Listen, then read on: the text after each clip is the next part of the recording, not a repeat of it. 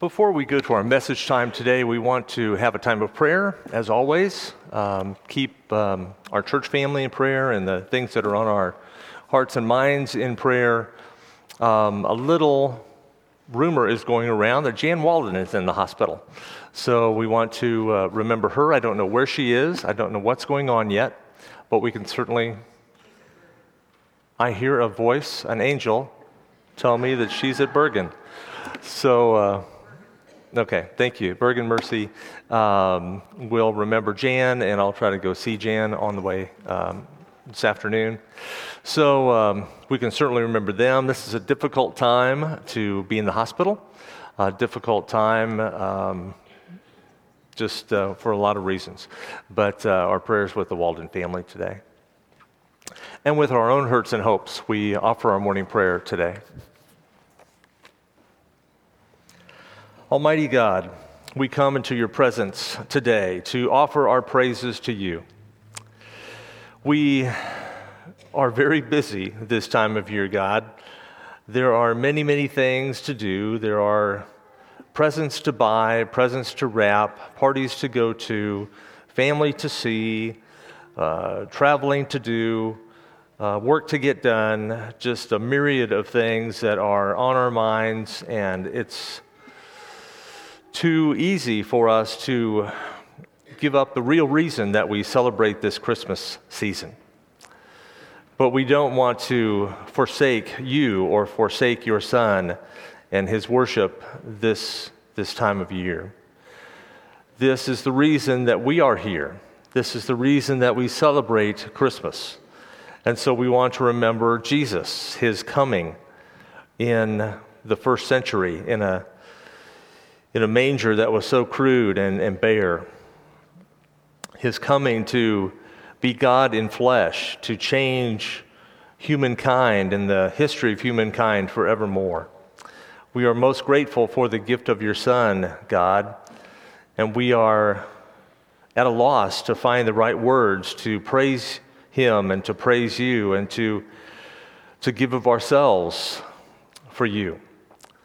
We pray, God, that you would be with us through this time and that we would feel your presence near us as we are increasingly busy these days leading up to Christmas. We pray that we would consider you as our next breath and that you would be that close to us and we would feel your presence near us and that we would look to you for guidance and direction each and every day and in each and everything that we do. God, our hearts go out for people that are hurting this day.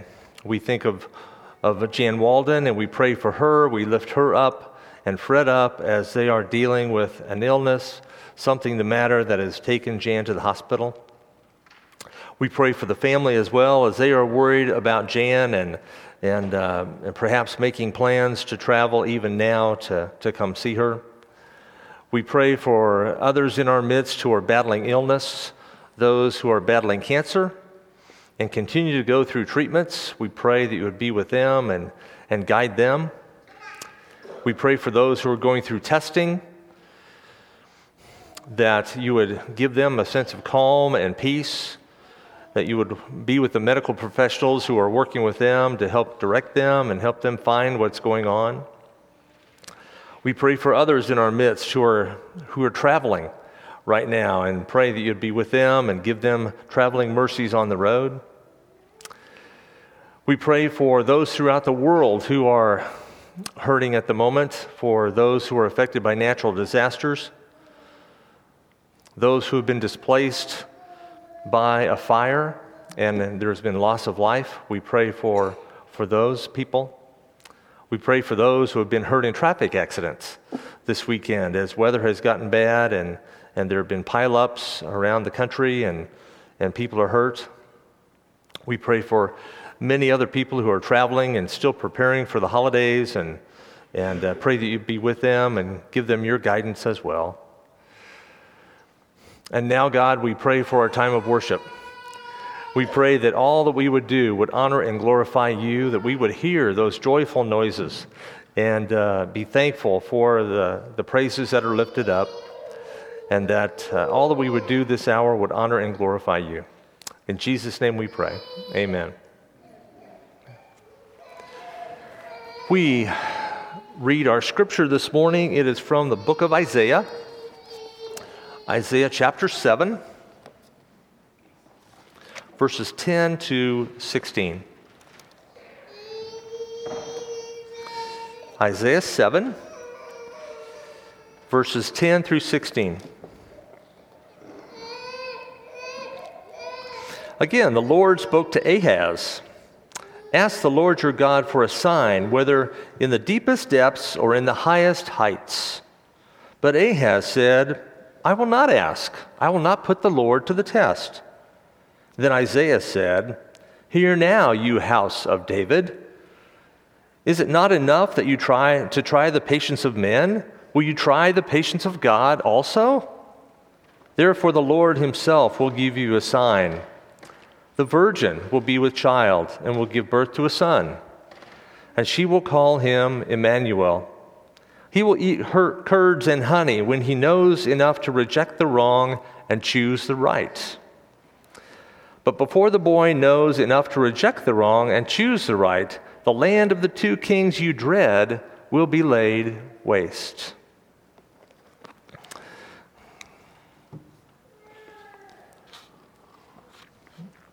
Well, I know we have a lot of visitors here today, but our theme for this last few weeks, the weeks of Advent leading up to uh, celebrating of Christmas, has been the promise. And be, we've been looking at some of the promises in the Old Testament that point us to the coming of Messiah.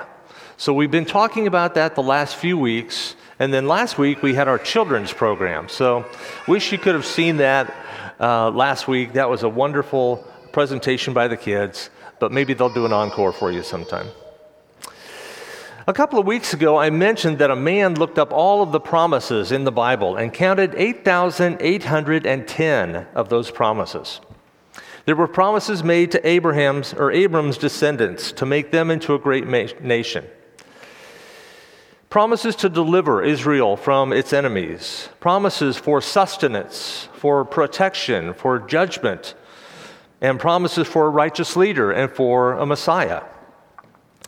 With the promises of God to redeem his people, I thought that it might be interesting to think a little bit about what is in a promise of God.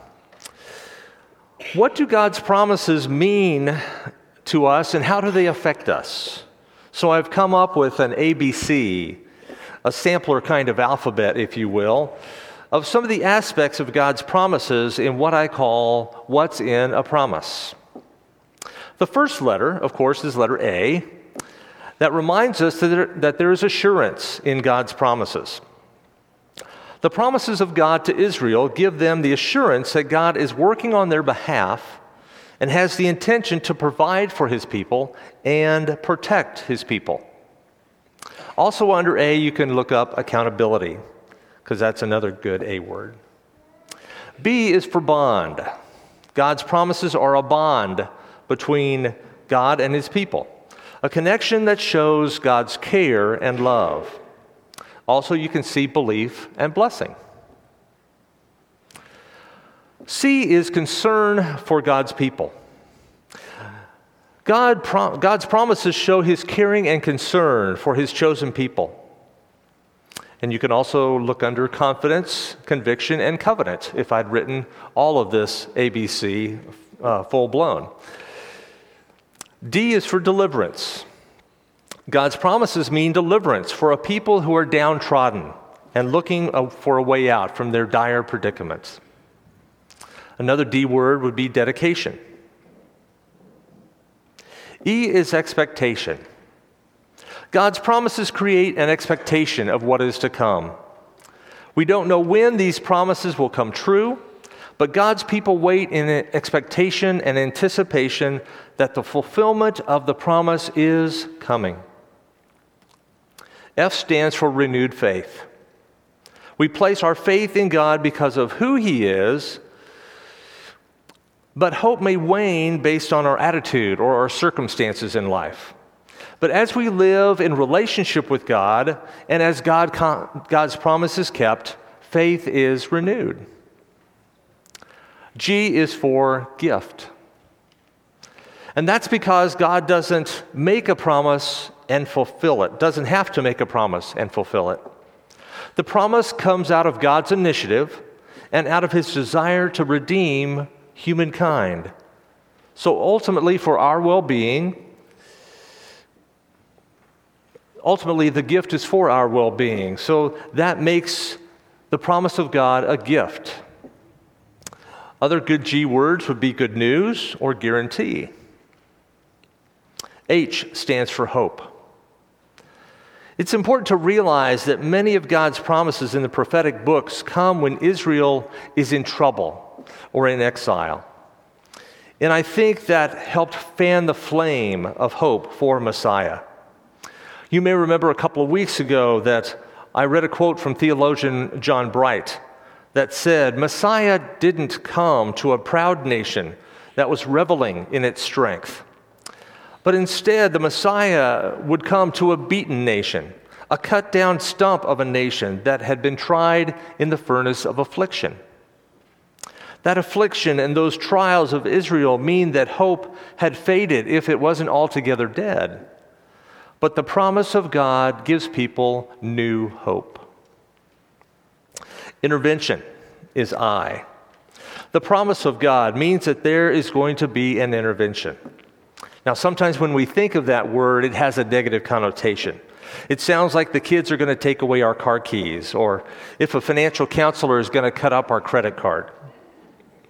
But in this case, God is intervening in human history, and God is coming to make a difference. Things will change, and there will be no more status quo with the coming of a baby.